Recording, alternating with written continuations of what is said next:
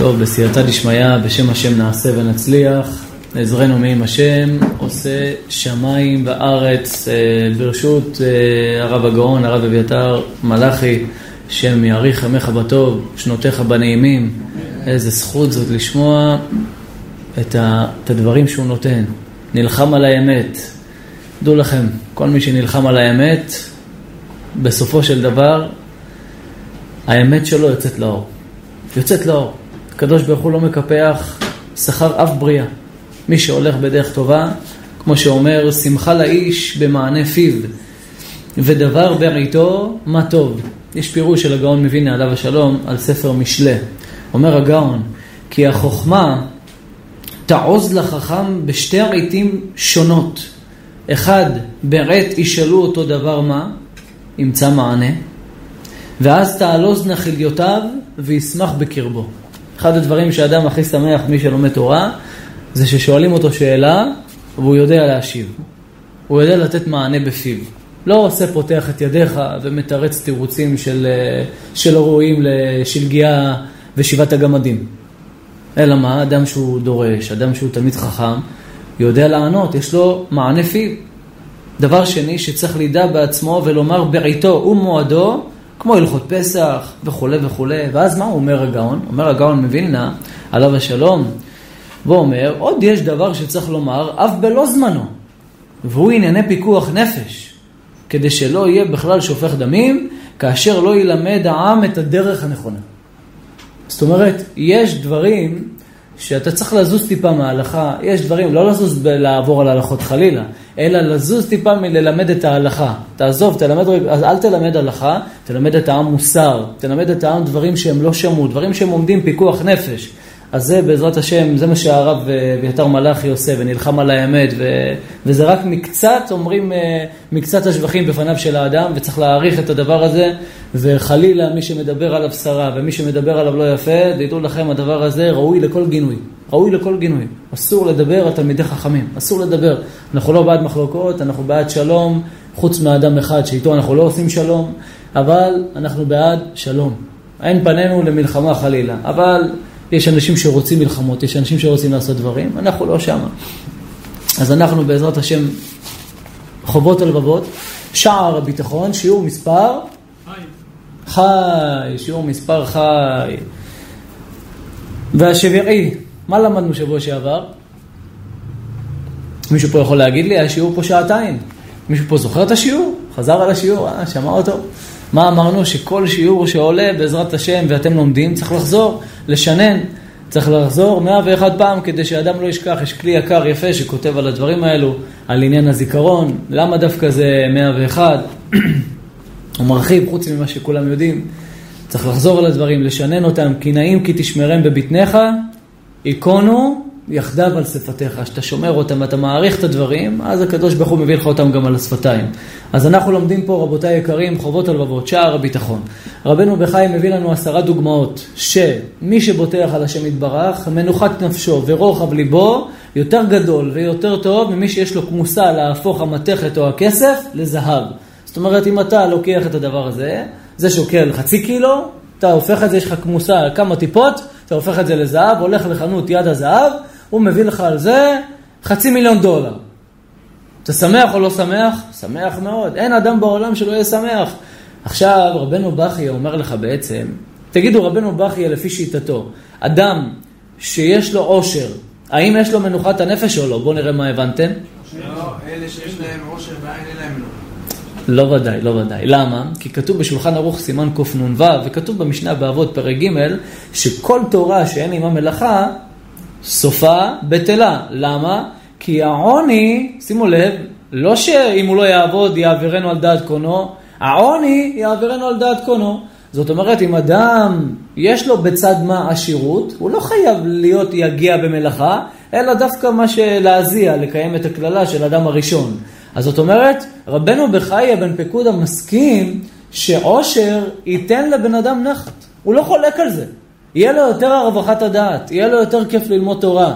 סופר ככה, אני חושב, גם על, על רבנו תם, שהיה לו כסף באמתחתו, ופעם אחת נעלם מתחת ידו, הוא לא ידע בדיוק איפה הכסף, והיה דואג, והיה טרוד, למה? כי צריך לכלכל את ביתו, צריך לדאוג. 40 שנה רבי יוחנן בן זכאי עבד, עסק בפרקמטיה, 40 שנה למד, ו-40 שנה לימד. אז אדם חייב לעסוק באיזה מלאכה. אז תדעו לכם שרבנו בחייה לא חולק שהעושר מביא נחת. עושר מביא נחת, עושר בעין כן מביא נחת, למרות שהוא יכול לגבול בדברים אחרים לא טובים, מתי שלא הולכים עם דרך תורה. אבל מה כן? רבנו בחייה רוצה להסביר לך שביטחון בשם יתברך הוא מביא יותר נחת מעושר. זאת אומרת, אם אתה רוצה להיות יגע, להיות עשיר, כדי שיהיה לך נחת בחיים, אומר לך רבנו בחייה בן פקודה, תלמד מה זה ביטחון, תלמד מה זה השם יתברך, תבחן אותו, תראה מי הוא, מה זה הגוף שלך, מה זה הבריות, כל הבריות שיש בעולם, איך הם נבראו, מהדג, מהדגים שבים, הרי כל מה שיש בארץ, יש בים. כל מה, מה שיש בארץ יש בים, חוץ מדבר אחד, מהו? חולדה. אם יש סוס, יש סוס ים. איזה פיצוץ יכול לעשות את זה? איזה מין פיצוץ יכול ליצור דבר כזה שיענה לי המבולבל, המבולבלים, הדרבנים, הדורבינים האלה? איזה פיצוץ יכול ליצור את זה? ויש אנשים חולקים על מה שאני אומר, והולכים אחרי מי? על אנשים שמאמינים שהעולם נברא בפיצוץ. הם חולקים על שכל ישר והולכים עם שכל עקום. איפה זה רמוז?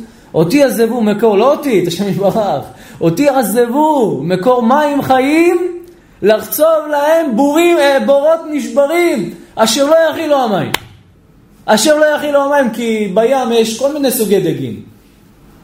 נכון? אתם מכירים את הדגים, יש דג דניס, יש דג בורי, יש הרבה דגים שהם לא מבינים מה יש בארץ. הם לא יודעים, כי הם תמיד בים, שוחים בים של הבורים. אז אותי עזבו מקור מים חיים, לחצוב להם בורות נשברים, אשר לא יכילו המים. אז אדם צריך לבחון את הדברים, ושהוא יודע את זה, זה מה שאומר הרמב"ם בעצם בהלכות יסודי התורה, שמי אדם יותר גדול, מי, שרוצ, מי, מי רוצה להיות יותר, אתה רוצה להיות יראת השם, אתה רוצה אהבת השם, מה יותר, תלמד תורה או שתבחן את הבריות? איפה תקבל יותר? אומר הרמב"ם בהלכות יסודי התורה, אומר בשעה שיתבונן האדם על הבריות, ויראה איזה חוכמה נפלאה, ומתמלא ליבו, אהבה ויראה. כמה אנשים בוחנים את הבריאה של השם? כמה אנשים מסתכלים על הדג? כמה אנשים מסתכלים על המנגו הטעים? עכשיו יש מנגו מאיה, וואי, וואי, איזה טעים. מה זה, כמו סטייק, חותך אותם פרוסות, כמו סטייק, רק לשים אותם בבגט. חלילה, אני צוחק. אבל לשים אותם בבגט, לאכול, מממ, איזה טעם. אין מישהו שלא אוהב מנגו, אה? יש פה מישהו שיכול להגיד, אני לא אוהב מנגו? אה? איזה טעם יש לו, תודה רבה. מי ברא אלה? איזה חוכמה, איזה דבר זה. אז יש מנגו גם שלי, ירוק מבחוץ, אדום מבחוץ, כתום מבפנים, חוכמה היא לה, ישתבח שמולד. מה חסר? מה, אז מה לא טוב בדור הזה? מה? לא... טרדות. הטרדות, מרוצת הזמן, לא נותן לנו לבחון. הנה, צריך לשלם משכנתה, וצריך לשלם זה, וצריך זה, ואין בו כסף, ואין זה, וריצות אחרי החיים, וזיווג לא הולך לי ולא, ו... ובסוף מה? בא הביתה, קריאת שמע, הולך לישון, כל אותו דבר. לא מספיק להסתכל על השם יתברך. לא מספיק לבחון את השם יתברך. וחוץ מטרדות, רדיפה אחר תאוות, רדיפה אחר בשרים, עופות, מנגלים, כל מיני דברים, כל היום רוצה מסעדות אחרות. כל אלה מניעות להכרת האמת. כל זה מונע אותך ממה לדעת מי זה השם יתברך. עכשיו, זה לא פשוט מה שאני אומר, כולנו עוברים את זה ביום-יום, כולנו חווים את זה, אבל אנחנו לומדים פה כדי שנוכל להגיע לניסיון, לעמוד בזה. להגיד לבורא העולם, אני עוזב את הדברים האלו, מתבונן בך, עוזב את כל הדברים האלה, רוצה אותך, לומד את התורה שלך. הנה מישהו סיפר לי בשבת, למד שערי תשובה לרבנו יונה, אה שלום, למד שערי תשובה, נפתח לו הלב, למה? ישוב מחשבתו עם הספר, כשאדם פותח ספר, כל החיים שלו משתנים. עד שפתחת ספר, קשה לך. פתחת ספר, אתה רוצה להיות דור לדור. סגרת אותו, וואי וואי וואי. חזרת לתאוות. אנחנו פה עכשיו בראשון לציון, לומדים, נהנים. יוצאים מפה, לאן כולם רוצים? כסף, תאוות. פה לומדים, רוצים להתעלות. לכן הגמרא אומרת, מה הגמרא אומרת? במלחמת גוג ומגוג, כמו איזה מלחמות אלה יהיו? איזה מלחמות אלו יהיו? מה, מה דומה למלחמת גוג ומגוג? אומר התלמוד, אומרים רבותינו בתלמוד דבר כזה. בבלי סנהדרין צדיקי עמוד ב' אמר רב יהודה אמר רב, בא עליהם סנחריב הרשע בארבעים וחמישה אלף איש, בני מלכים יושבים בקרונות של זהב. ועמהן שגלונות וכולי, ובשמנים אלף גיבורים, לבושי שריון וקליפה וכולי, ושישים אלף אחוזי חן, כל החשבון הזה שעשינו בבית הכנסת לפני כמה ימים, החשבון הזה יוצא שסנחריב בא עליהם לפחות ב-365 מיליארד איש. אז יש מי שאומר זה לשון גוזמה כדי להדר את הנס שהיה. אבל בקלות אה, אפשר להכיל פה 365 מיליארד איש. מה, אז תשאלו אותי, רגע, כולם דואגים שהכדור מתחמם ובני אדם לא להביא ילדים, הרי מה הטענה שלהם לא להביא ילדים עכשיו? ראיתם מה שהם הוציאו? הם אומרים, למה לא צריך להביא ילדים? כי כל ילד שאתה מביא לעולם, הוא הולך לשירותים בחילה מכבוד המקום. הוא משתמש, אתה צריך לעשות עוד שתי ביצים חביתה. אז מה קורה? אתה מחמם את ליבת כדור הארץ. אתה הורס את העולם, לכן צריך לצמצם בילודה. אני אומר לכם, מי שמאמין לזה צריך להיות או טיפש או מכור של הממסד. אין לפה ולפה, זה טיפשות. אה? כופר זה פשוט, כופר זה, זה לא מתחיל, מי שבן תורה... קבוצה של על הורים, נו זה הגיוני. יש קבוצה כזאת, על הורים, מישהו יודע מה זה הקבוצה הזאת? אה?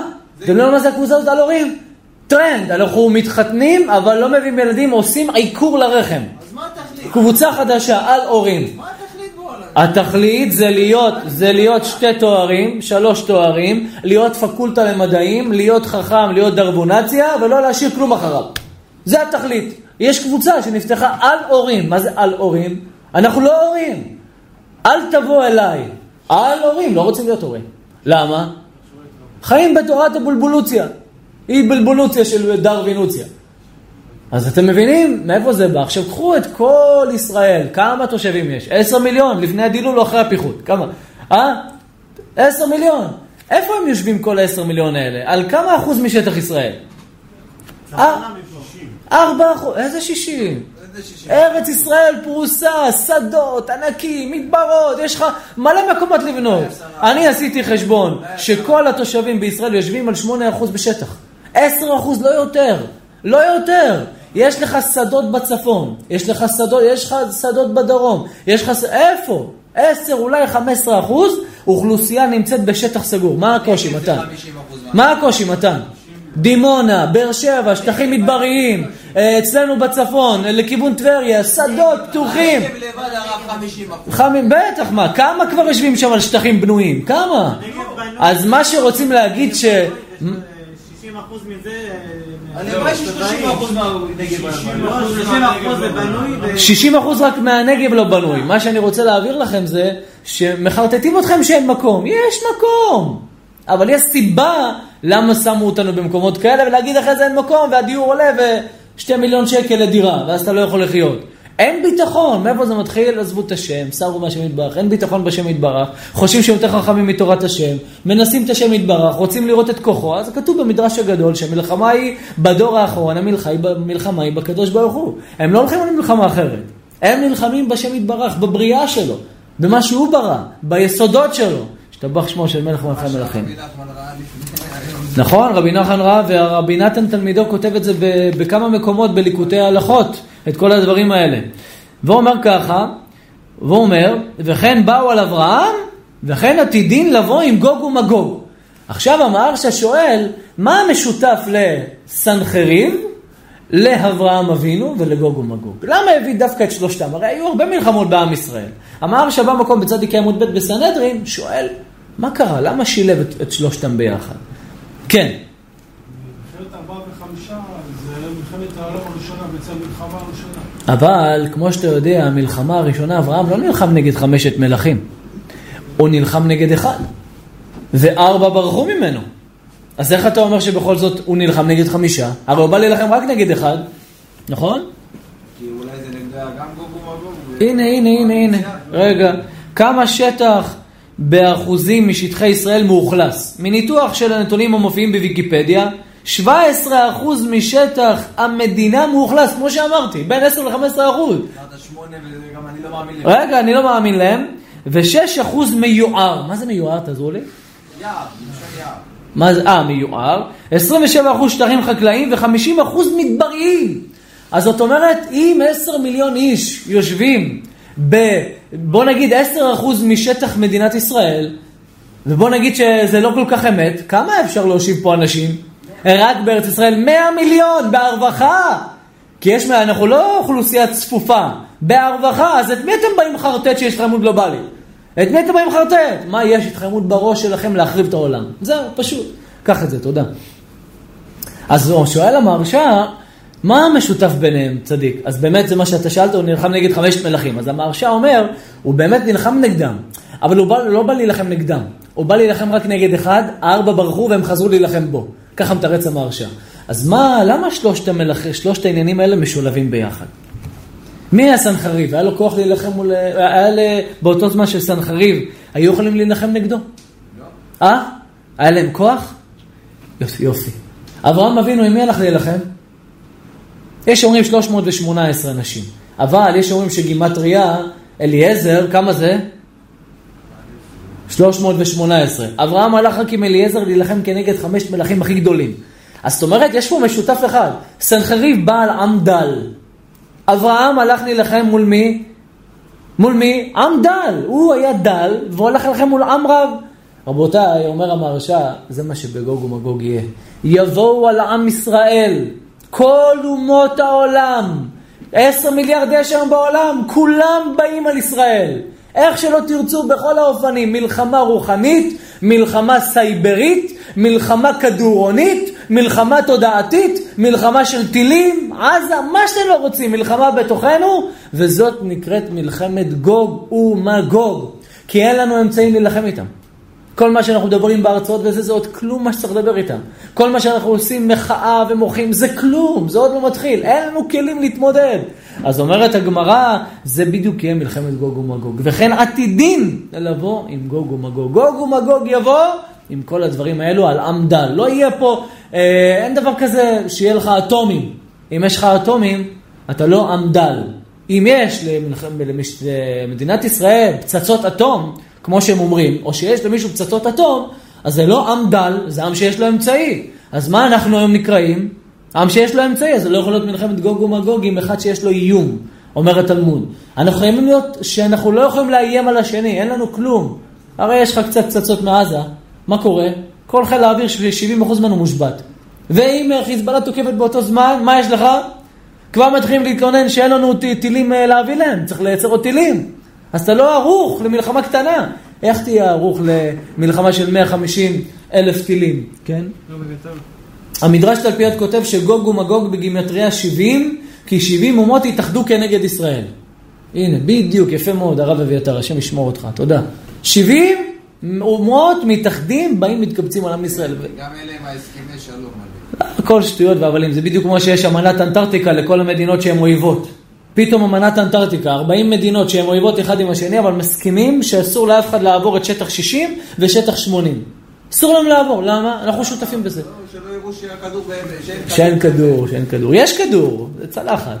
דור זה לשון צלחת. לכן רבותיי היקרים, מסביר רבנו בחיי ואומר, שהנה בפסקה זו מלמדנו רבנו את הסיבה השביעית. מדוע מי שבוטח בשם יתברך, מנוחת נפשו ורוחב ליבו בהשקט ובטח, יותר ממי שיש לו נוסחה להפוך הכסף והמתכת לזהב. מסביר רבנו ואומר, מה יכול לקרות בדוגמה השביעית? שיש לו כסף, הוא לא חולה בשום מחלה, והוא יחיה גם כל החיים, הוא יכול לחיות. אבל מה, במה הוא פחות טוב מעובד האלוהים שבוטח בשם יתברך, במאה אחוז?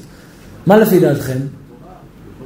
אמרנו שהוא יכול להיות חולה, אמרנו שלא לא יהיה לו איך לייצר זהב, וגם אם יהיה לו לייצר, אולי ייצר פחות, ויקחו ממנו, ויגלו את סודו, והוא יהיה חולה, ויחשוש מהחולאים. בוא נגיד שנפטרנו מכל הצרות האלה. מה עכשיו יכול להיות?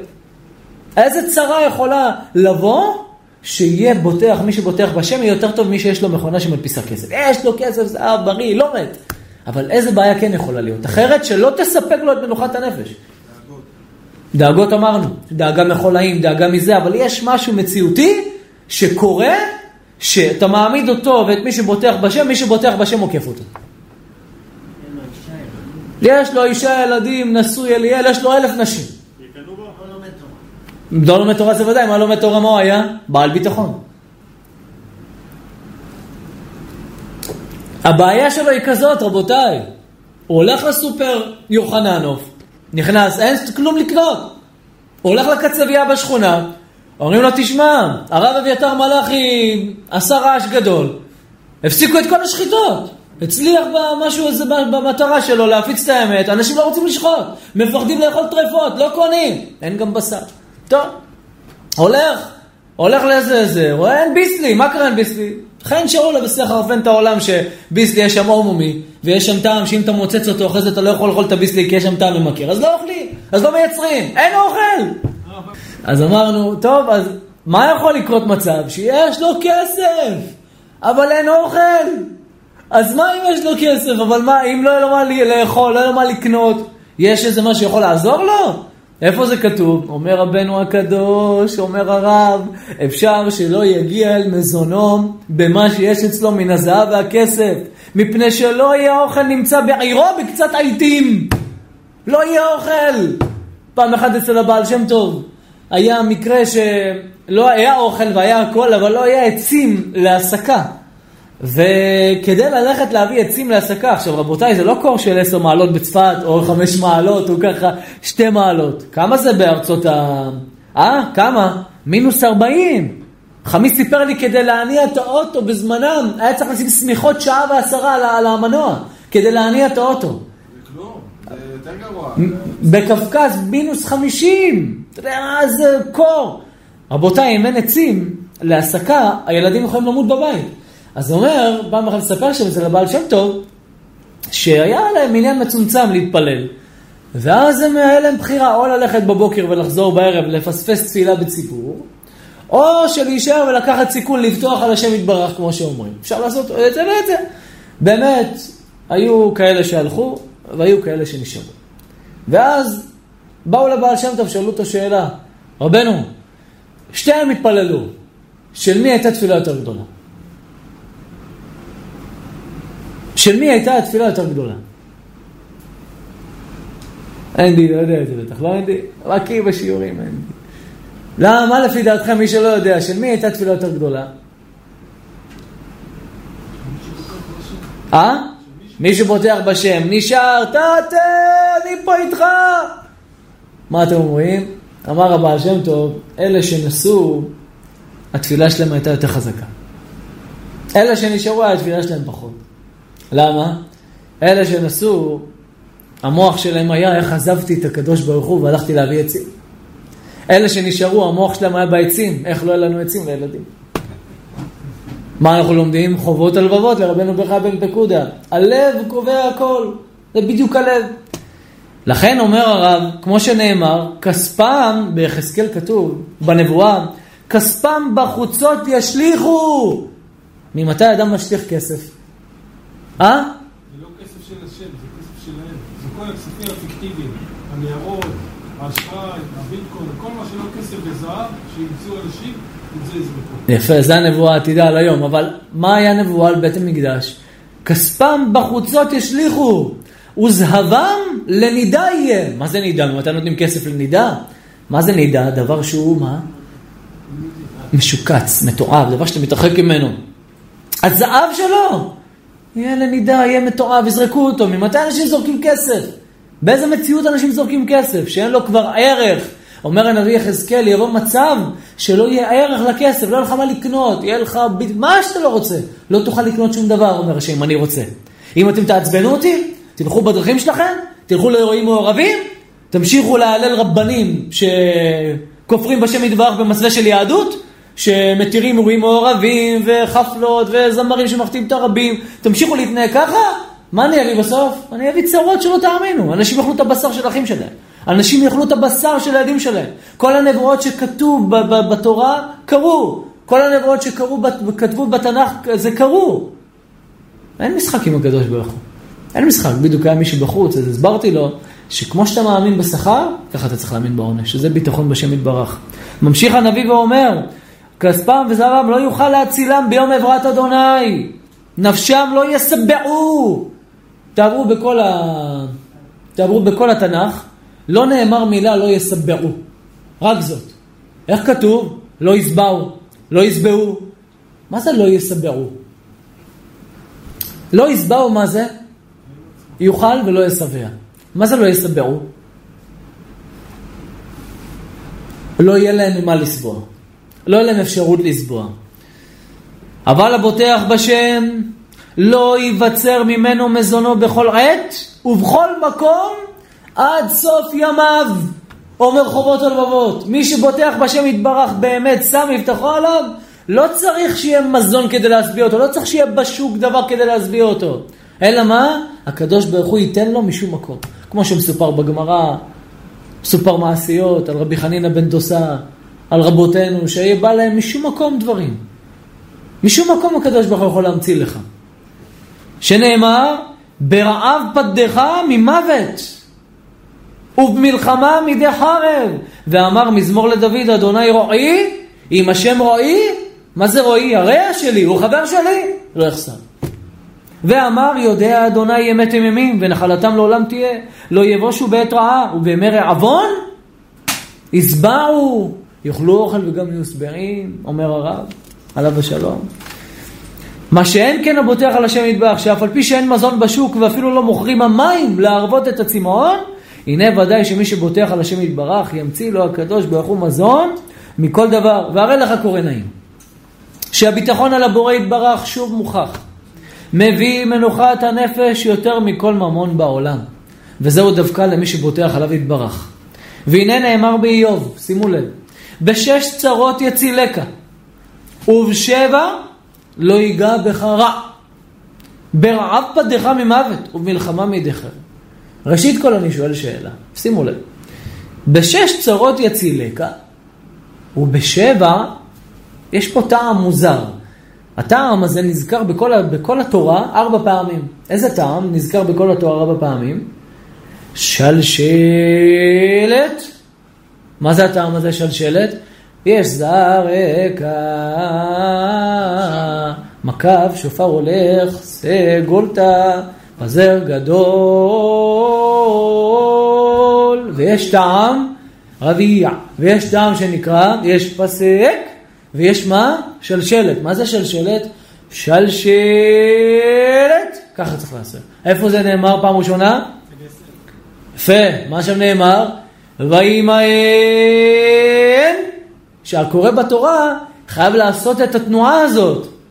מה זה נותן התנועה הזאת? למה הקדוש ברוך הוא הביא טעמים? מישהו פה יודע מה נותן טעם? אני אקריא לכם לשון, לשון. אני, אה? נותן טעם, בר, בר, נת בר נת, נותן טעם, בר נותן טעם. מה באה ההלכה הזאת? מה באה ההלכה הזאת נאמר בהלכות איסור והיתר? שאדם שבישל בשר בתבנית שהיא במחבת, והאדם הזה שטף את המחבת, ואפילו המחבת הזה הוא בתוך 24 שעות, זאת אומרת הוא בן יומו. בישלתי עליו, אחרי ששטפתי אותו, בישלתי עליו חביתה. הוצאתי את החביתה מהמחבת, שמתי אותו בצלחת. האם אני יכול לאכול את החביתה עם שוקו? חלבי? כן או לא? כן. אני יכול לאכול. למה? זה נקרא נותן טעם, בר נותן טעם. בסדר?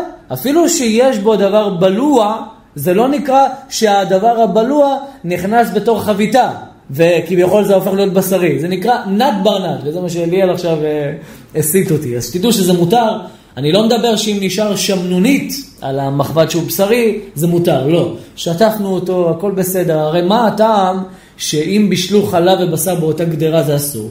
מה הטעם? אני לא מדבר על בישול בשר וחלב ככה. יש, בישלת בשר, ועכשיו אתה שטפת אותו, ועשית חלב באותו מחבת. הרי אין פה בשר בעין. מה הבעיה? המחבת, אם תיקח אותו, שאתה קונה אותו פעם ראשונה, שים אותו למשקל, סתם דוגמה, הוא ישקול קילו, נגיד, אם תיקח משקל מדויק של זהב, הוא שוקל 1,112 גרם, תבשל עליו, תבשל על המחבת הזאת, פעם, פעמיים, שלוש, תבשל בשר, תשטוף אותו, אחרי שהוא נקי, שים אותו על המשקל, כמה הוא ישקול? 1,118, הוא יעלה בשלוש. מה קרה שהוא עלה בשלוש? כשאתה מבשל משהו לא על זכוכית, המחבת בולע, הוא בולע. וכשאתה מבשל עוד פעם דבר, מה שבלוע בגדרה יוצא. לכן המבשל חלב בכלי שבושל בו בשר, מה הדין של, של, של הכלי? מה צריך לעשות איתו? התבשיל מותר או לא? התבשיל מותר. התבשיל מותר, אבל הכלי אסור. למה? כי בלוע בו בשר וחלב. ואז כשאתה תבשל עוד פעם, יוצא שיש בזה שתי דברים שהם אסורים. לכן מה צריך לעשות לו? הגרלה. כן. בתורה אין איסור לאכול, אין איסור אין מבטלים איסור לכתחילה. אבל מהתורה אין איסור, אה, נגיד, אה, מותר לאכול בשר חלב. מהתורה. איך מותר מהתורה? אה, מותר לבשל, אה, שלא תבשל גיל בחלבים. לא תבשל גליל בחלבים, לא לא תבשל אותו דבר, כאילו אותו דבר באותו מחבת, אבל אתה יכול, ל- מן התורה, לא אומר משה חז"ל, כן. שמותר לבשל את זה ואת זה ולשים אותם באותו דבר. נכון, אבל לא דיברנו בזה. הוא אומר שמהתורה מותר לקחת גבינה צהובה ולעשות, לבשל גבינה צהובה במחבת, ולעשות המבורגר בצד במחבת שני, ואחרי שהכל יתקרר, לשים אותם בפיתה ולאכול. בדבר הזה לא עבר איסור תורה. למה? כי התורה אסרה אכילה כזאת בדרך בישול. אתם מבינים מה הוא אומר? לא ניכנס עכשיו לאכול בשר וחלב, רגע, זה אליאל. עליו ברנת, אליאל. שרשים אותי. אה? כן. כן. נב- הרבי ביותר חם על נבלות וטרפות, ובצדק, אומר שיש דברים שמתבטלים, ודברים שהרבה דברים מתבטלים, כמו שמובא ברמב"ם בהלכות איסור, איסור והיתר, הלכות מאכלות אסורות, שיש הרבה דברים שמתבטלים, אחד ב-200, אחד ב-400, אחד ב-50, אחד ב-60, אחד בזה ואחד בזה, אבל יש דבר אחד שלא מתבטל בשום דבר, מה זה? נבלות וטרפות. נבלות וטרפות אתה לא יכול לבטל שום דבר, אין ביטולים שם, אין, אין התבטלויות, לא מתבטלים. כן, מה זה עכשיו? אבל למה עכשיו? אה, בסדר, אז תשים את זה פה. אין אולי בעיה, כן. אולי זה רב יתיר. אה? אולי זה רב יתיר. הם ימצאו מי שיתיר להם את זה. בכל אופן, רבותיי, אז כתוב שם אצל יוסף, ויהי אחר הדברים האלה, ותישא אשת אדונה ואת עיניה אל יוסף, ותאמר שכבה עמי, וימאן, מה זה וימאן באלף? עם השלשלת, מה זה? וימאן, הייתי יודע שזה ויסרב, אבל מה זה ששם טעם שלשלת? יש לשון זהב של רבנו בחיי בן אשר במדרש רבנו בחיי. כתב רבנו בחיי, שימו לב איזה יופי. והטעם שבמילת וימאן מורה על איסור הדבר ועל היותו נמנע אצלו ממאן בו בתכלית המיון. שימו לב, שהרי, זה המילים שלו, שהרי מתוך הטעמים שבתורה אנו מבינים מה שלא נכתב בה. כעניין התנועות שבאדם שמתוכם נדע כוונת ליבו. אתה עכשיו נוסע באוטו, ואתה רואה מישהו אחר נוסע באוטו, ואתה רואה אותו מדבר וצוחק ועושה ככה, יש סיכוי שאתה תחשוב שהוא עצבני? לא. אבל אם אתה רואה בן אדם עושה ככה, ואתה לא שומע, מה אתה מבין? שהוא לא שמח, מה אתה מבין שמה הוא? כועס. זה שאתה רואה בן אדם במציאות. יש אפשרות לדעת באיזה צורה יוסף מיין בדבר? כתוב וימאן. איך אנחנו לא יודעים באיזה צורה, אולי מיין הלך ככה בשלווה, או שלא היה עליו קשה, וימאן בגלל דברים אחרים. אבל כשאתה אומר וימאן,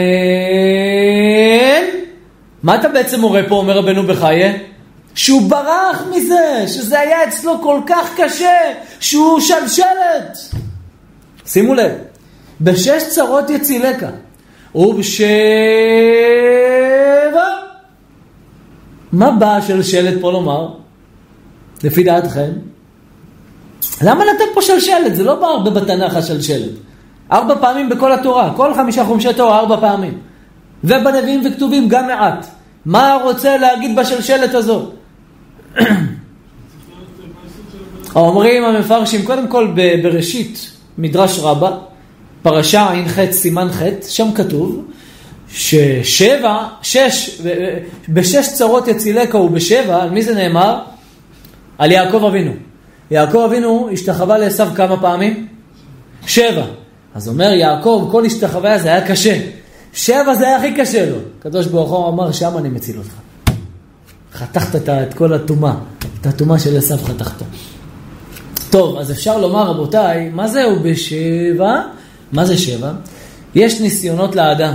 ניסיון אחד, ניסיון שני, ניסיון שלישי, אדם עומד בו. אבל שבע, אדם עומד להתרסק. אז אומר, אומר כותב הספר, זה באיוב נאמר, ובשבע, מתי שאתה כבר עומד ליפול, להתרסק, כבר אין לך כוח למלחמה, הקדוש ברוך הוא מציל אותך. ובשבע, לא ייגע בך רע. אל תדאג, לא ייגע בך רע. מה זה רע? מה זה רע? מישהו פה יעזור לי? מה זה רע? מזמור לדוד, אדוני ירואי לא יחסר, שכולי וכולי. במלכות ינעלני. גם כי ילך בגיא צל מוות, לא ירא רע. רע, אלו 270 חדרים שיש בגיהנום שהם הכי קשים. יש הרבה חדרים בגיהנום. אבל יש 270 חדרים בגיהנום שהם הם החדרים הכי קשים, שם האיסורים הכי קשים.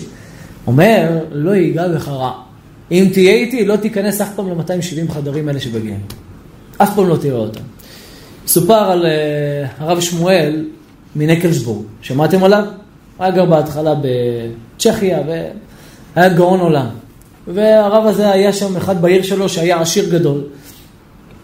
היה תורם הרבה כסף, בעיקר למוסדות של הרב מנקלסבורג. ויום אחד אותו עשיר נפל לעניות גדולה. והחליט לבוא לרב מנקלסבורג. פעם כדי לאסוף כסף, מה היה? היית מביא מכתב מרב העיר, היית הולך, מקבץ כסף, חוזר לעשירותך, ממש ככה, היה תמימות חזקה, ואנשים היו תורמים למי שיש לו מכתב הסכמה. כמה פעמים אנשים באים לתרום בבית הכנסת, והגבאים מבקשים, תראה לי כתב הסכמה. יש כתב הסכמה, נותנים. בזמנם זה היה מצוי יותר ויותר. והרב מנקלסבורג, עליו השלום, אותו עשיר בא לבקש ממנו מכתב המלצה. ואמר הרב מנקלסבורג, אני בחיים שלי לא נותן מכתב המלצה לאף אדם. לא הסכמה, לא כלום, אני יודע שאפשר לקחת את הדברים ולסלף, לעשות דברים, ובזמנם עוד, היום בכלל, לעשות דברים, לעשות סילופים, לעשות השמצות, לעשות דברים לא טובים. אני לא מסכים. באמת כך היה, רבותיי, לא הסכים. ואחרי הפצרות קשות וזה, לא הסכים. ההוא הלך לשר העיר. אמר לשר העיר דברים לא טובים, שר העיר בא אליו ואמר לו, אם אתה לא נותן הסכמה לאותו בן אדם עשיר, אני מעליל עליכם עלילה שהיהודים, אין להם הכרת הטוב. ונאמר, משיב רעה תחת טובה, לא תמוש רעה מביתו. וואי, וואי, וואי, מה זה, לא תמוש רעה מביתו.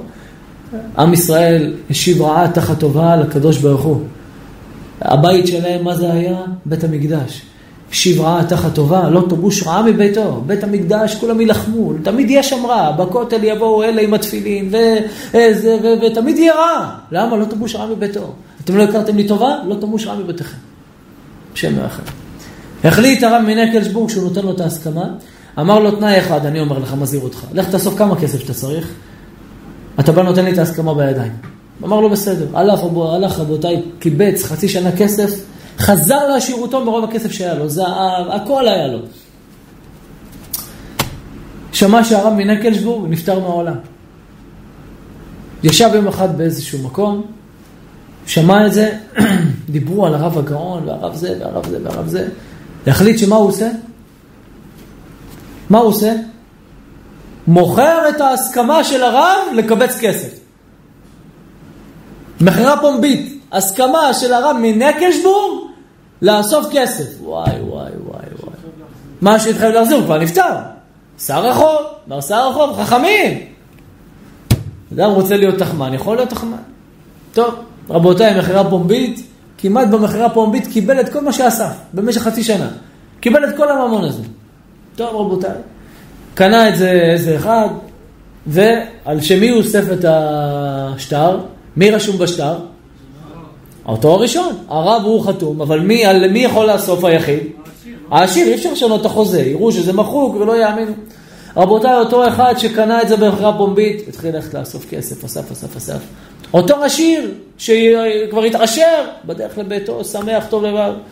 בדרך, רבותיי, ליסטים תופסים אותו, לוקחים לו את כל הכסף. הלכו לו החיים. לאן חזר? חזר לאסוף כסף. ברחובות. בינתיים ההוא שלקח את השטר התחייבות, את השטר של אפשר לאסוף כסף, מה קרה איתו? נפטר בדום לב. מת.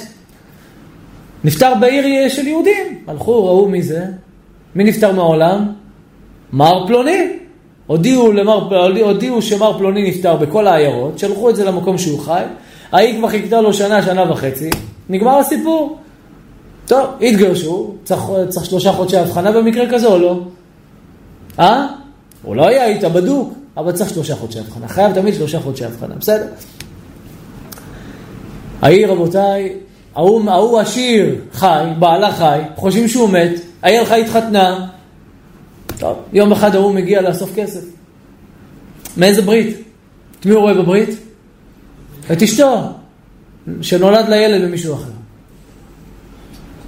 אז הבין מה זה לשחק עם תלמידי חכמים, מה זה לעשות השמצות, מה זה לעשות סילופים, מה זה לרדת על אנשים, מה זה לעשות דברים לא טובים. הבין שאף על פי שאתה צריך כסף, אף על פי שאתה יש לך הרבה תירוצים, אני צריך, וצריך לשחוט לכל עם ישראל, ומה, אם אתה עכשיו נבדוק בין אה, עוף לעוף ובין בקר לבקר, שוחטים אומרים, איך כל עם ישראל יאכלו? לא יאכלו! אבל לא יאכלו טרפות. לא יאכלו, ולא יאכלו דברים בדיעבד. כי החתם סופר אומר ששלושה דברים מעכבים את הגאולה, ואחד מהם, מה זה? שוחטים. ויש פלא יועץ, שיועץ עצות טובות, בערך שוחט אמר, לא יאכל אדם בהמה עד ימות משיח. לא קיבלתם את זה, ורבנים, פוסקים, ו... לא, למה? כסף וזהב הרביתי לה, לבעל עשו אותו. כסף, הכל כסף, לא אכפת להם מהעם. אכפת להם מכסף, שלא ניפול בזה בחיים. וואי, וואי, וואי, וואי. רחוק מאיתנו. זה לעבוד עבודה זרה בשיתוף. הגמרא בברכות ס"ג עמוד א' אומרת שכל המשתף שם שמיים בענייני פרנסתו, מה נותנים לו? מה נותנים לו? רבי אלעזר, הכפר אומר, כופלים לו פרנסתו. מה זה כופלים? נותנים לו פי כמה וכמה ממה שהיה צריך לקבל. רבי שמואל אומר, לא כופלים לו, אלא מה קורה איתו? פרנסתו מצויה כמו עופות שפורחים באוויר. אתה הולך, יש לך עטלפים, זה נכון? כמו עופות, הפרנסה שלו מצויה. מה זה משתף שם שמיים? מה זה המילה משתף שם שמיים? מה זה שיתוף שם השם? מצוות. הולך, בוכה, רש"י כותב במקום, בוכה ומתחנן לפני השם יתברך, תן לי פרנסה. איפה זה כתוב? זה רמוז, זה כתוב בפסוק, זה פסוק מפורש. אומר התלמוד כך, אמר רבון אבר ברכיה משום רבי אלעזר הכפר, כל המשתף של שמיים בצערו, כופלים לו פרנסתו. אתה רוצה פרנסה, אתה רוצה כסף? לך לבורא עולם, תבכה לו, אבא שבשמיים, תעזור לי בפרנסה, אין לי פרנסה טובה. שנאמר, והיה שדי בצריך, וכסף תועפות לך. אתה רוצה כסף? אתה צריך את, את שדי מולך. מי זה? קדוש ברוך הוא. והיה שדי בצריך, וכסף תועפות לך. מה חסר לך? כסף, פרנסה? לך לבורא עולם, אתה לא בוכה לו מספיק. רבי שמואל בר נחמני אמר, פרנסתו מעופפת לו כציפור, שנאמר וכסף תועפות לך, תועפות מה זה?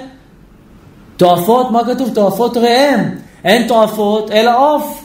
אבל בבן יהוידע מסביר מה ההבדל בין הדעה של רבי שמואל לרבי אלעזר הכפר. שזה אומר כופלין לו, וזה אומר כעוף. מה הוא רוצה להגיד? יש אחד, נופל לו כסף משמיים בניסי ניסים. ויש אחד מרגיש שזה בא לו בדרך הטבע, הוא עובד והפרנסה שלו יותר טובה בזכות, אני אומר, בזכות העבודה שלו, בזכות ההתאמצות שלו. אומר בבן יהוידע, רבי אלעזר, הכפר אומר שמי שמשתף את הקדוש ברוך הוא בצרות שלו, אז הקדוש ברוך הוא מביא לו את הפרנסה שירגיש גם שהוא עשה משהו. אבל רבי שמואל אומר, מי שמשתף את הקדוש ברוך הוא בצרות שלו ובוכה, הקדוש ברוך הוא נותן לו להרגיש את גודל הנס. בוא תראה איזה ניסים הקדוש ברוך הוא עושה לך. עד כדי כך שאתה תרגיש את זה כמו עופות. כך אומר בבן יהודה הגאון רבי יוסף חיים. טוב, מסופר רבותיי היקרים על, אה, על מרתה בת ביתוס. שמעתם עליה? מרתה בת ביתוס. תשמעו טוב. הנה לאחר מעשה הידוע עם בר קמצא, אשר גרם לכעסו של המלך באותה תקופה. בר קמצא שולח שליח להחריב את ירושלים. השליח הזה מגיע לפתח העיר ירושלים וזורק חצים.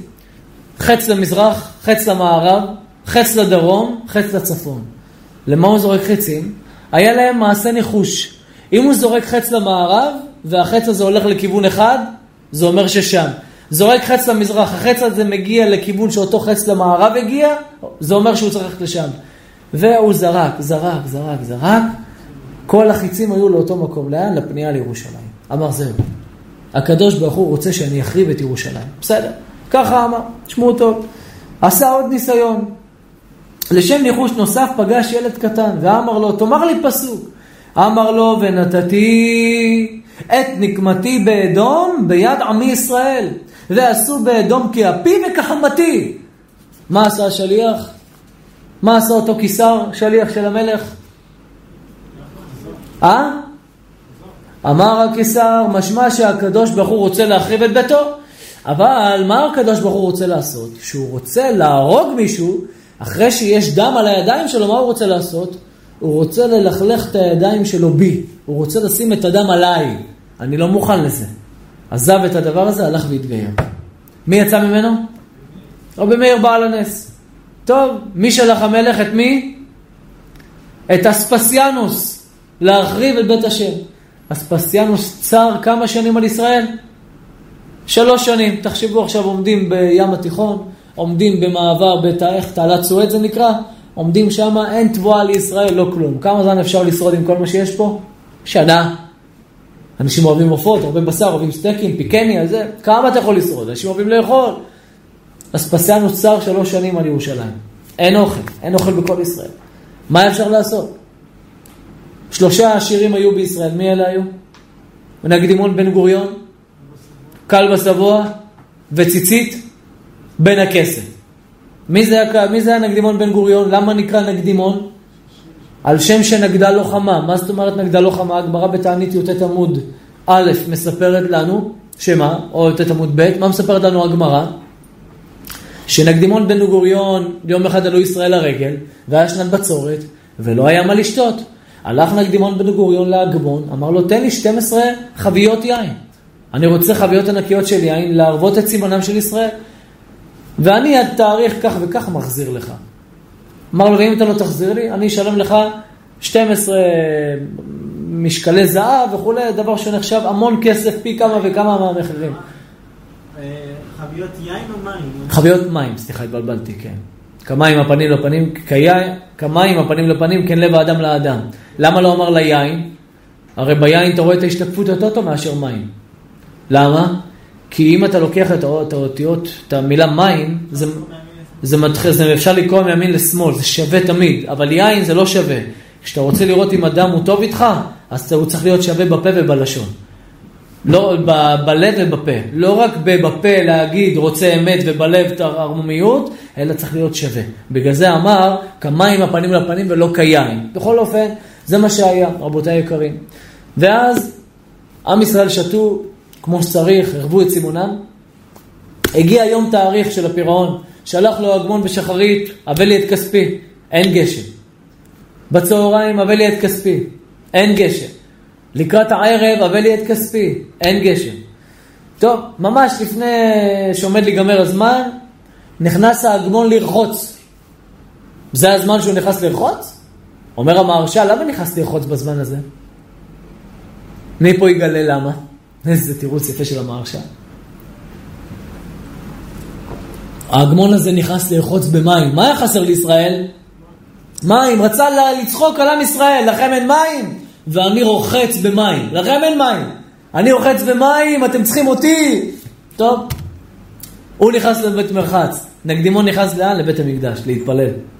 זה נכנס להתפלל, זה נכנס למרחץ. רבותיי, נכנס נקדימון בן גאון להתפלל, להתפלל לבורא עולמו בשבע שמיים, תעשה ניסים וכולי וכולי, עשה ניסים. הקדוש ברוך הוא הוריד גשם, מילא את כל החביות, את כל החביות מים, ונהיה עודף גם ממה שהיה. טוב, יצאו שניהם, נפגשו, אמר לו, הנה, נפרע החוב, עכשיו תביא לי את העודף של המים, יש לך יותר מים. אמר לו, בסדר, אבל יש לי טענה, מתי שירד הגשם זה כבר ירד אחרי השקיעה. יש לי טענה, זה יום חדש. אה?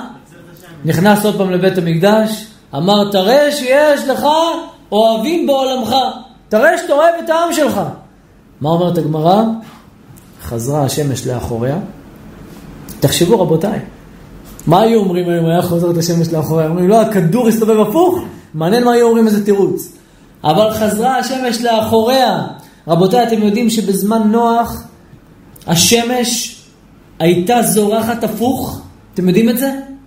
אם השמש זורחת במזרח ושוקעת במערב, השמש בזמן נוח, לפני, שבוע לפני המבול, הקדוש ברוך הוא הזריח את החמה במזרח וש... ואת החמה במערב והשקעה בה והשקעה בה במזרח. אה? להעיר שבוע שלם את כולם, לבוא שהולך להיות פה משהו אסטרונומי, משהו לא טוב הולך לבוא. טוב, אה? נכון, והשם עשה שיעור מלפניו, מתי, מתי? במקרים האלה? אה, אבל יש במקום אחד בעולם שזה ככה. מה? לא. לא, תמיד הולך מדרום אל צפון, אין דבר כזה. בכל מקום בעולם, תמיד זה הולך מדרום אל צפון. לא. לא, לא, היא תמיד חייבת לעלות, אה.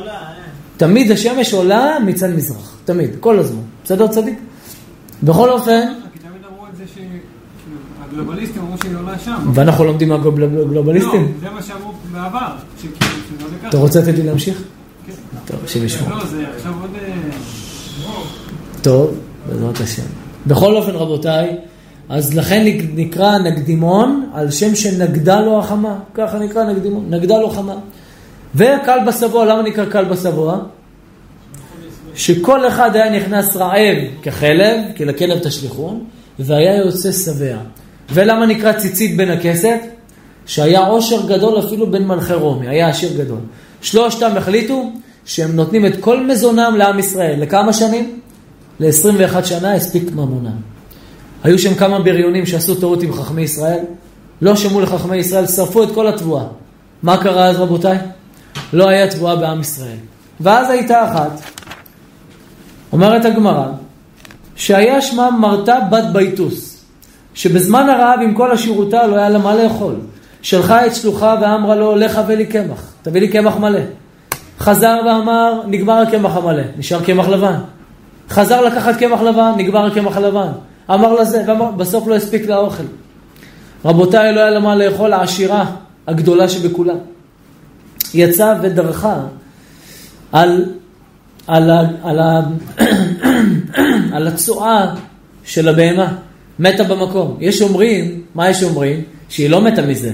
היה חכם שהיה קוראים לו צדוק, וצדוק הזה היה מתענה 40 שנה ברצף. והיה הגוף שלו כזה קטן ושקוף.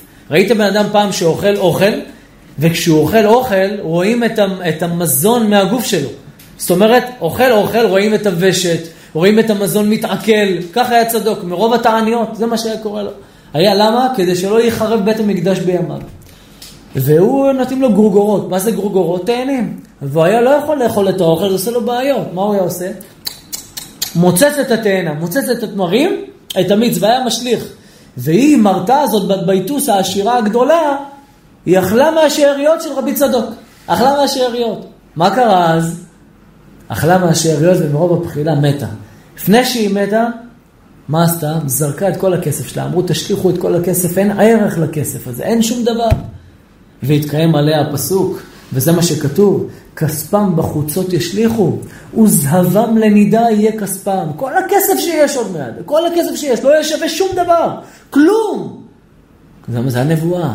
ועליה אמר אה, רבי יוחנן, רבן יוחנן בן זכאי, הרכה בך וענוגה אשר לא נישאתה כף רגלה, הצג על הארץ, אלה שהיו מפונקים והיה להם הכל, באיך שדרכו על הארץ, שהיא קצת תכוחה וקצת זה, מתו במקום.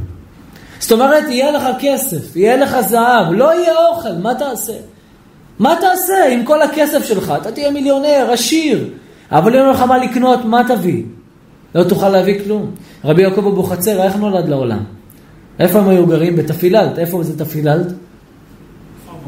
אה? איפה? יפה. ומי היה אבא שלו?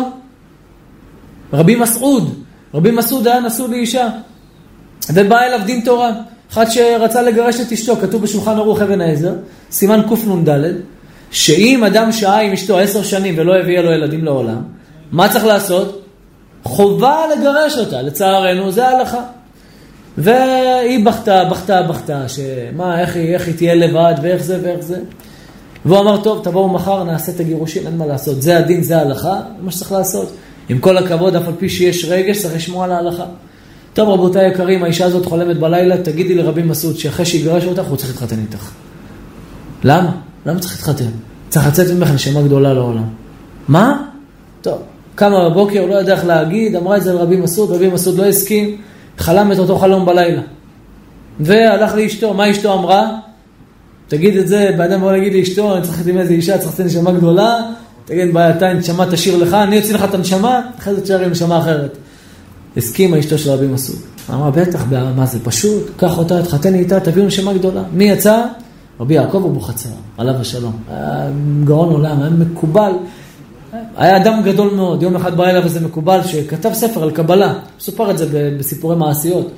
ורבי יעקב קראו לו אותו מקובל. מכירים את המעשה הזה? וכתב ספר בקבלה. ופתח את זה, את הספר רבי יעקב, וראה, אמר, מה זה הספר הזה? קוצץ בנטיות, לא הבין את דברי הקבלה, ספר דעת ותבונות לבן איש חי בהקדמה כותב, שכל קבלה שלא יצא מתחת רבנו הארי, אין לשמוע לדברי הקבלה הזאת. כך הוא כותב. הוא אומר, וכל מי שתראו אותו כותב ספרי קבלה, שאין לזה סמך מהארי, הרי הוא מקצץ בנטיות והוא סותר שם את כל העשר. ככה עשה רבי יעקב אבוחצירא. ראה את זה, לא יודע מה להגיד. אמר איך אני אבייש את אותו רב, וזה, לא הביא לו הסכמה, לא הביא לו הסכמה, לא הביא לו הסכמה, לא הביא לו הסכמה. כמה ימים דחה אותו, הלך אותו בן אדם. אשתו אומרת לו, אבל למה לא אמרת? אם הוא יוציא את הספר לעולם, אמר לו, לא יוציא. ספר שלא רואה לצאת לעולם, אני גוזר עליו שלא יצא. אה, באותו לילה רצה לכתוב וזה, נפל עליו הנר, נשרף כל הספר. בסוף לא הוציא ולא כלום, מבין את המסר משמיים.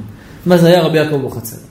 אשר רבי יעקב אבוחצירא, זה ילד בן שבע, היה כסף, לא היה תבואה, לא היה מה לקנות.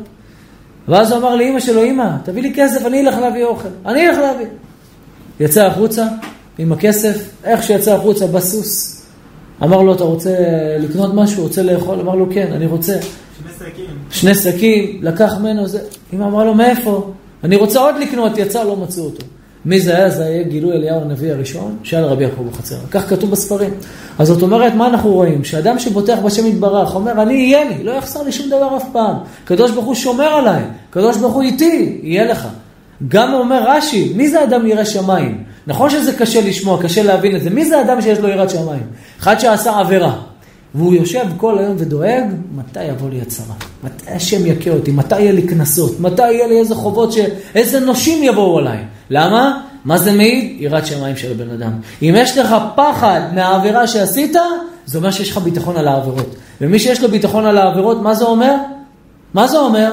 שיש לו ביטחון בשם יתברך. כי כמו שאתה מאמין בשכר, ככה אתה צריך להאמין בעונש. ולכן הבוטח בשם יתברך, אם הוא בוטח בשם יתברך וסמוך עליו, הוא יכול להיות יותר טוב ממי שיש לו מיליונים, מיליארדים, ויש לו מכונה לייצר כסף, ואני יודע שזה קשה לשמוע את זה, קשה להבין את זה, איך זה יכול להיות, לחיות במדברות. אה, אה, דניאל היקר, תודה שבאת לפה, השם ישמור אותך.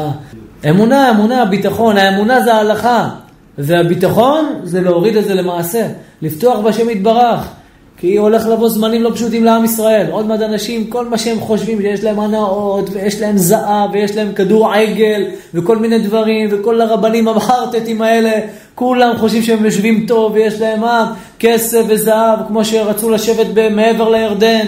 איזה שבטים רצו לשבת מעבר לירדן, אה? אה, אה, רצו, מה אנחנו ניכנס לארץ, לא לנו כלום, העשירים, יש להם בחוץ לארץ כספים, יש להם זה, אה, בונים ארמונות. אבל רבנו בכי אומר, הם בונים ארמונות ושוכנים בקברות. אתם יודעים איזה מילה יפה זאת? איזה מילים?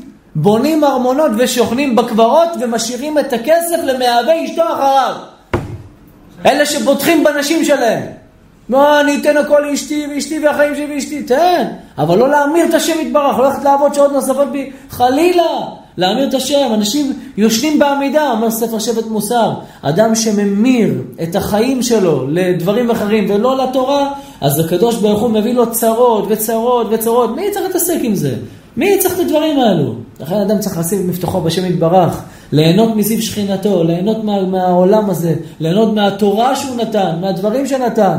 כמה תאמינו לי, אנשים מבזבזים את הזמן שלהם, לשטויות, על הבלים, כל מיני, אני באמת, אני אומר לכם, יש אלף ואחד שהדברים שהעץ הרע נתן לאנשים להתעסק בהם, שאתה רואה מבוגרים אפילו, אנשים גדולים, מתעסקים, פתאום אתה רואה אותם משחקים משחקי מחשב. בן חמישים משחקים משחקי מחשב, זה לא מצחיק, זה מעציב, איך אתה מגיע לזה, איך אתה מגיע לזה, בן שישים, יא ריבונו של עולם, איך?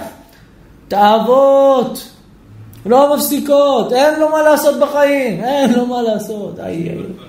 אה? השם ירחם, כל יום הוא בקולנוע אחר, כל יום, אה, בסינמה אחר. עיקר העניין הזה זה באוכל. האוכל לא כשר, זה מסמא את העיניים. בטח, בטח, נכון, מטמטם ליבו של האדם. גם שישמעו לא יבינו. נכון, נכון. נכון. היה אדם אחד שקראו לו אברהם הכספי, שחשב שהכסף יציל אותו, וחשב שזה, בסוף מה קרה עם אברהם הכספי? ירד למרתף שלו, רצה לראות כל הכסף שלו, המפתח נשאר בחוץ, נשאר שם שלושה ארבעה חודשים רקוב, כתב שום כסף לא יוכל להציל את אברהם הכספי. לא יועיל הון ביום עברה, לא יועיל הון בשעת צרה. עוד פעם אני אומר, כסף זה דבר חשוב שיהיה לבן אדם, אבל כסף זה לא תחליף לאושר אמיתי, כסף זה לא תחליף לביטחון בבורא יתברך, כי אם יהיה לך את זה ויהיה לך גאווה על הכסף שיש לך, הקדוש ברוך הוא יזרוק אותך מכל המדרגות. חלילה לך מעשות זאת. ושהקדוש ברוך הוא יברך אתכם בכל מכל כל, בעזרת השם עוד שבוע ניפגש פה, ושיש שיעור הבא איפשהו, יש יש, אה, שיעור בשבוע הבא איפשהו? יום חמישי בעוד שבוע ויום אחד בקריית מוצקין. טוב, זה רחוק להם. אז שהקדוש ברוך הוא ייתן לכם ברכה והצלחה בכל מעשי ידיכם. יש שאלות למישהו? כן. אה, כן. המלחמה עם אה, סנחריב, הרי סוג של, אה, יש שם אה, קווים מקבילים למה שיקרה במלחמת גוג, מה שקורה במלחמת גוג ומגוג. נכון. רק העניין הוא שאין מי שיתקע חרב. אה, לפי מספר הלוחמים שהיו שם, זה לא תואם את מספר האנשים שחיים כרגע היום. ועוד שאלה לגבי המלחמה. רגע, רגע, רגע, תן לי שאלה לענות לך, נכון? הם היו, היה להם מלחמה כמה? 350 מיליארד, נכון? 300, יש אדם שיכול להרוג 10 אנשים בבת אחת? יש אדם שיכול להרוג 100? היום יש אפשרות כזאת? בטח שיש. אה, כן. טיל TNT יכול לפרק אה, 50 אלף איש בבת אחת? יכול, זה בדיוק התשובה. 10 מיליארד, ודאי שיכולים לפרק כמה ויותר. 10 מיליארד הכוח שלהם כמו מה היום? כמו מיליון מיליארד. פצצות, מרגמות, טילים, רימונים, דברים, מה שלא היה אז, אז תמיד זה- זה, כנגד זה עשה השם דרך. גם זריקות, כל הדברים האלו. אה, ויש עוד שאלה שהרי כתוב ש... מה כתוב? את- אתה אמרת בתחילת השיעור על מספר האנשים ש... אוכלוסיית ישראל. לא, מספר האנשים שבאו נגד אה, עם ישראל. כן. אז אה, מסתכלים על כלל אזרחי העולם, זה לא כל כך מסתדר, כי יש כן אנשים שמתעוררים. לזה שהם חיים בשקר. גויים שמתעוררים שהם חיים בשקר. אז איך זה יכול להיות שכל העולם, המספר שאמרת יבוא על ישראל? בסופו של דבר, תסתכל, בסופו של דבר, ילדים יכולים לבקש מאבא שלהם מה שהם רוצים, נכון? ילדים יכולים לעשות מלחמה ביניהם, מה שהם רוצים, אבל יש ראש הבית, נכון? מי מנהל את העולם היום? חוץ מהקדוש ברוך הוא. מי מנהל אותם? הקדוש ברוך הוא ייתן להם כוח, מי מנהל אותם? האליטות. מחר יהיה וירוס, מגפה, יהיה או לא יהיה? יהיה. הם יחליטו שיש מחר שהבית הכנסת מתחמם. אתה לא תיכנס לפה, כי הבית הכנסת מתחמם. מי שולט על העולם? הם מחליטים מחר שיש חוק שאומר שמדינת ישראל עוברת לאן? לאו"ם. של מי המדינה? של האו"ם. זאת אומרת, מיעוט אנשים מחליט על מה? על ריבוי אנשים. זה האמת. אז אה, עניתי לך על הש- על השאלה, אני חושב. ש- שממש כל העולם יבוא נגדם. זה ממש. כי יש להם כוח של הסתה וכוח חזק להסית אנשים, והם גם משלמים שיבואו אנשים להפגנות, ויהיה תודעה ציבורית ודיסוננט קוגניטיבי, לשכנע אותך למה זה ככה. הרי כשאני מדבר על הארץ השטוחה, הדבר הכי פשוט, להבין בשכל ישר, בלי שום קשר, אתם יודעים, כשאני יצאתי לציבור בנושא הארץ השטוחה, אני הייתי בטוח, ש... אני הייתי בטוח שהראשונים והאחרונים, עד תקופת חז"ל, וגם חז"ל הייתי בטוח שסוברים, שהארץ היא תפוחית. ואני יצאתי עם זה לציבור בידיעה שככה הם סברו. רק אני חשבתי, כמו שהיום אני יודע, שלחז"ל לא היה קבלה על ענייני צורת העולם. כמו שמבאר הרב משה לוי בכמה מקומות, ועוד הרבה פוסקים מבארים שלחז"ל לא, הייתה, לא היה קבלה על צורת העולם. לכן יש מקומות שהודו כביכול חכמי ישראל לחכמי אומות העולם. וכשאני יצאתי עם זה לציבור, יצאתי עם זה ממה שאני ראיתי בעין. כי הקדוש ברוך הוא נתן לנו עיניים לראות. אין לי שום אינטרס בזה, זה לא גימיק, כמו שאחד כתב בקונטרס, שהוא אמר שהוא יחזור בו. ולחץ ידיים, ואחרי זה יצא לרב, לרב אורי סופר. וואי, וואי, איזה, איזה רשעים ארורים, מה הם עושים? וואי, וואי, מה, כמה צער הם גורמים לרב אורי סופר. כמה צער הם גורמים לדיין בישראל. מה... אבל, תקשיבו, הם לא יצאו מזה חלקים, לא יצאו מזה נקיים. אתם לא יודעים מה הולך לקרות, מה הולך להיות, מה הקדוש ברוך הוא הולך להראות. מי שמבזה וגורם צער לאדם גדול בישראל כך, בצורה כזאת, משמיץ, גורם לרב אורי אה, ממש להיות בצער, בדכדוך הנפש, לא הייתי מתעסק עם דבר כזה, בפרט אדם שהציל רוב אוכלוס- אוכלוסיית ישראל כן מאמינים בעניין החיסולים. כשיצאתי עם זה לציבור, אני הבנתי את זה ברגע, שהארץ היא שטוחה. לא צריך יותר מדי חוכמות, לא צריך פוסקים, לא צריך להביא לך ראיות מיליון ראיות. מים לא מתעגלים, מביאים לי ראיות מבועות, מבולבלות וכל מיני דברים.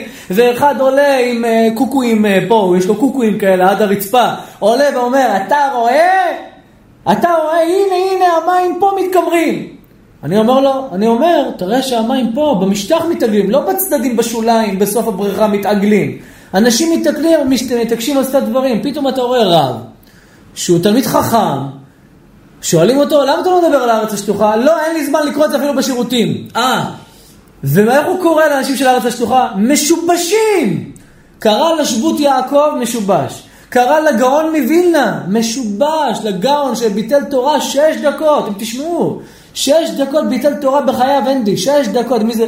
יש אדם שלא ביטל יותר מ-20 שעות תורה בחייו? 200 שעות? 6 דקות תורה. הגאון מווילנה כותב בארבע מקומות שהארץ היא שטוחה, מרובעת בקצה, כמו שהקלפים של האילומינטי אומרים, מרובעת. בא קם רב ולהגיד לאנשי הארץ השטוחה משובשים. רק הוא לא מבין שאנשי הארץ השטוחה קיבלו, ברוך השם, תודעה ותובנה מהקדוש ברוך הוא, לא לספור אף אחד. אף אחד לא מעניין אותנו.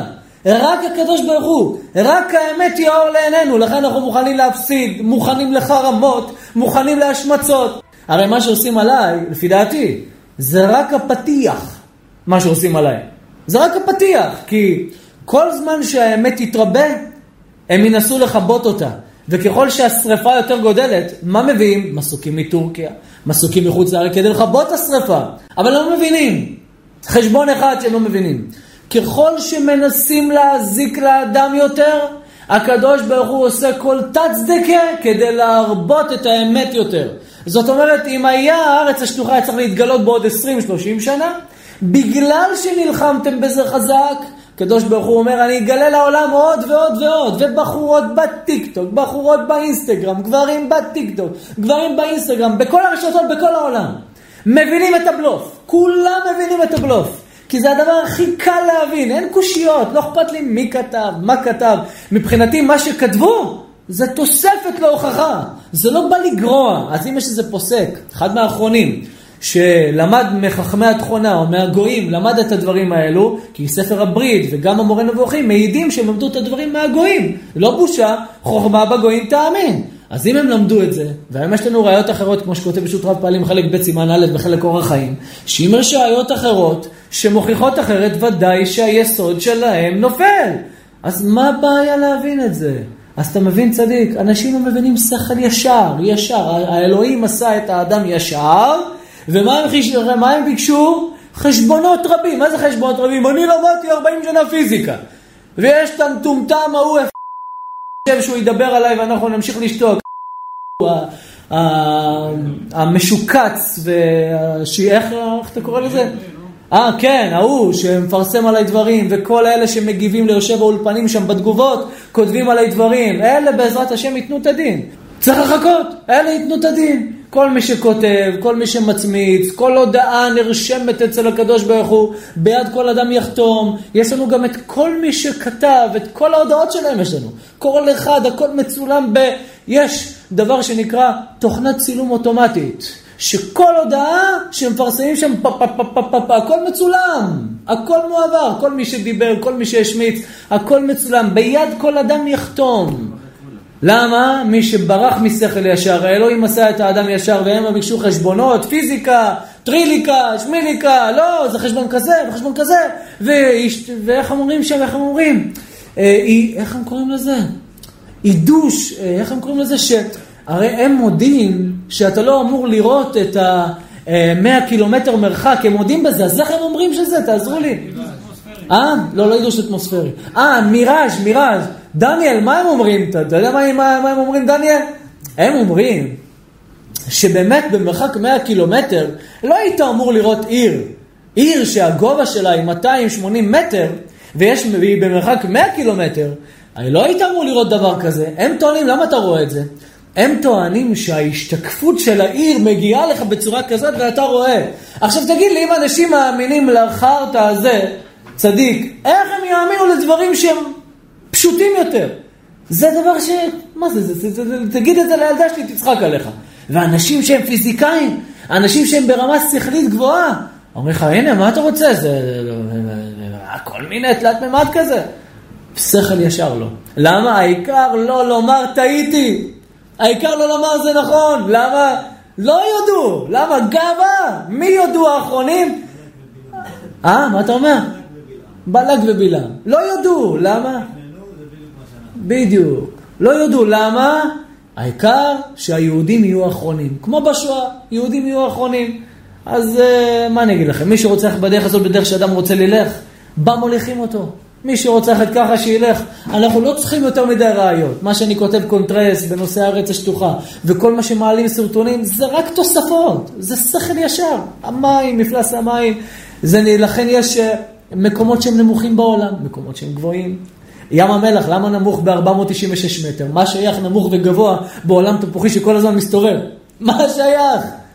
מה שייך? ועוד בכל הסרטים שלהם רומזים לנו שהארץ היא שטוחה ויש כיפת רקיע, הכל רומזים. מה עוד להביא? מה עוד אתם רוצים? שמה? שהקדוש ברוך הוא יוריד את אה, בית המקדש השלישי משמיים ותשתכנעו? אולי. וזה גם לא.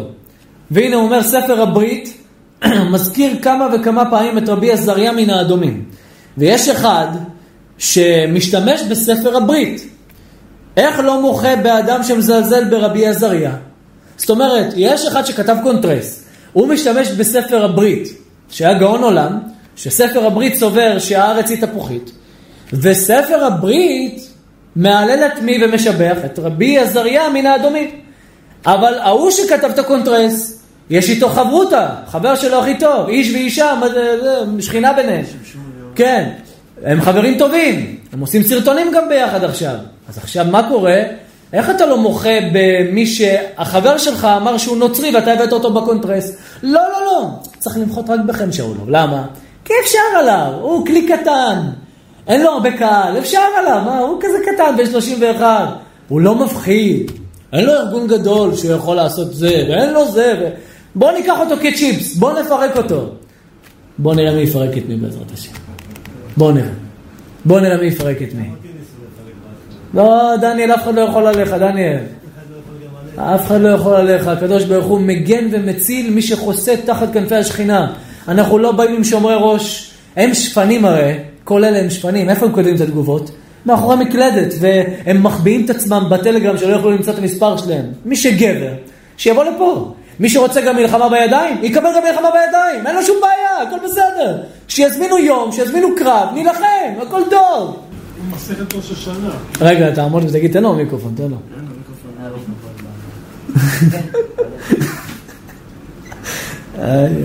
יפה, יפה מאוד.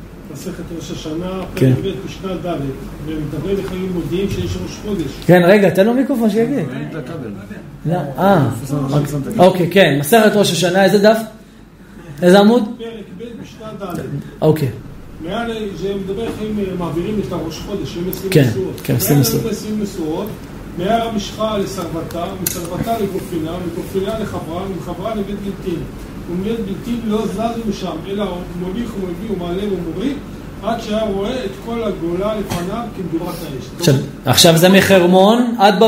אבא, אבל זה מעל 500 קילומטר. אם הארץ הייתה כדורית, אי אפשר לעשות. יפה מאוד, יפה מאוד. וגם כתוב ש, שבשעה שעברו ישראל את הירדן, היה עולה טיפין, טיפין, טיפין, טיפין, לגובה 300 קילומטר. וראו את זה כל מלכי מזרח וכל מלכי מערב. עכשיו, אלה שנמצאים באוסטרליה הפוכים, שמישהו אחד יבוא ויסביר לי איך הם ראו. אז יבואו אלה שלא רוצים להודות על האמת, לא, זה מליצי, לא, וימצאו איזה פוסק שכתב, לא, זה גוזמה. עכשיו, הפוסק ההוא שכתב שזה גוזמה, למה? כי הוא עושה חשבון. אני יודע שהארץ היא תפוחית. אין לי ברירה אלא ליישב את זה בתור גוזמה. אבל אם אותו פוסק היה רואה מה שאנחנו רואים, והיה רואה שהארץ פיתה, פיתות! וואי וואי, אני מודיע ואומר שכל, בי תשמיצו, אין לי בעיה. כל מי שפוגע ברב אביתר מלאכי, בעזרת השם יתברך. בעזרת השם, אין לי ספק בזה. אין לי ספק, כי מי שפוגע את האנשים שרוצים את האמת, הנקמה תבוא מהר. ויש אנשים הרבה שלוחים למקום. אשריך, השם ישמור אתכם, חזק וברוך. אני קצת עייף היום, אני אגיד לכם למה. החופש הגדול הזה, אני עם הילדים מהבוקר. אני את השיעור הזה כתבתי 12 עמודים בשעתיים וחצי. שעתיים וחצי, תאמינו לי, טה טה טה, ולא דיברתי אף קשה ככה, אבל מה לעשות, זה, הקדוש ברוך הוא שם אותנו בדוח הקשה, אבל אדם צריך להתפלל שיבוא משיח לא בשביל הצרות שלו, שיהיה לנו זמן יותר ללמוד תורה, שיהיה לנו זמן יותר לעשות בשבילו יתברך, וכמו שאומר הרמב"ם, יש דבר מעניין דרך אגב, ממליץ לכם לקרוא, הרמב"ם יש לו שיטה אחרת בכלל, מה זה גיהנום, מה זה גן עדן, מה זה עונשים, בסנהדרין, פרק י', הרמב"ם הופך את כל מה שאנשים חשבו, הוא סותר את כל הדעות של כולם, הוא אומר שכל מי שחשב שימות משיח זה אתה חי בגוף ואתה מתענג, הוא אומר כל זה הבל, שטויות והבלים, הוא אומר כל זה הבל, אנשים שרצו תאווה, הוא אומר עולם הבא כל מה שכתוב עולם הבא זה התענגות הנפש, בלי גוף. הוא אומר, ואין אכילה ושתייה למעלה, לא יהיה גם אכילה ושתייה. רמב"ם, סנהדרין, פרק י', עושה בית ספר לכולם. אה? מי לא חשב שכן? הרי גיגטלי, עליו השלום היה מקובל. הוא כותב שהעולם הבא זה תחיית המתים, וגן עדן זה שלב לתחיית המתים. הרמב"ם חולק על בדבר הזה, יש הרבה שאומרים ככה. עכשיו תראו, רמב"ם, סנהדרין, פרק י', רמב"ם, תראו מאיזה בית ספר הרמב"ם עושה, זה הרבה לקרוא והרבה להבין. הוא מביא חמש שיטות, דוחה את כולם. אבל לא ודאי שהשיטה כמוהו, בוודאי, אבל רק אני אומר שיש דעה כזאת. כן? לכן מי שנותר ונותר, ומי שנוקם ונותר כנחש, אולי בזכות הדרך שהוא עושה את זה, ייבדל ממנו שלושת הדברים האלו. אולי, יכול להיות, ככה כתוב בתלמוד, אולי זה רעיון יפה ככה לתת. שהקדוש ברוך הוא ייתן לכם ברכה והצלחה בכל מעשי ידיכם, בלי נדר, עוד שבוע, תביאו חברים, תביאו אנשים, שאנשים יבואו פה יותר לשיעורים, וברוב עם, הדרת מלך, תברכו בכל מכל כל, אמן. רבי חיים קשה אומר, רצה הקדוש ברוך הוא לעשות כוס, ולפיכך ריבה להם תורה מצוות שנאמר, אדוני חפץ למען צדקו, יגדיל תורה ויאדיר.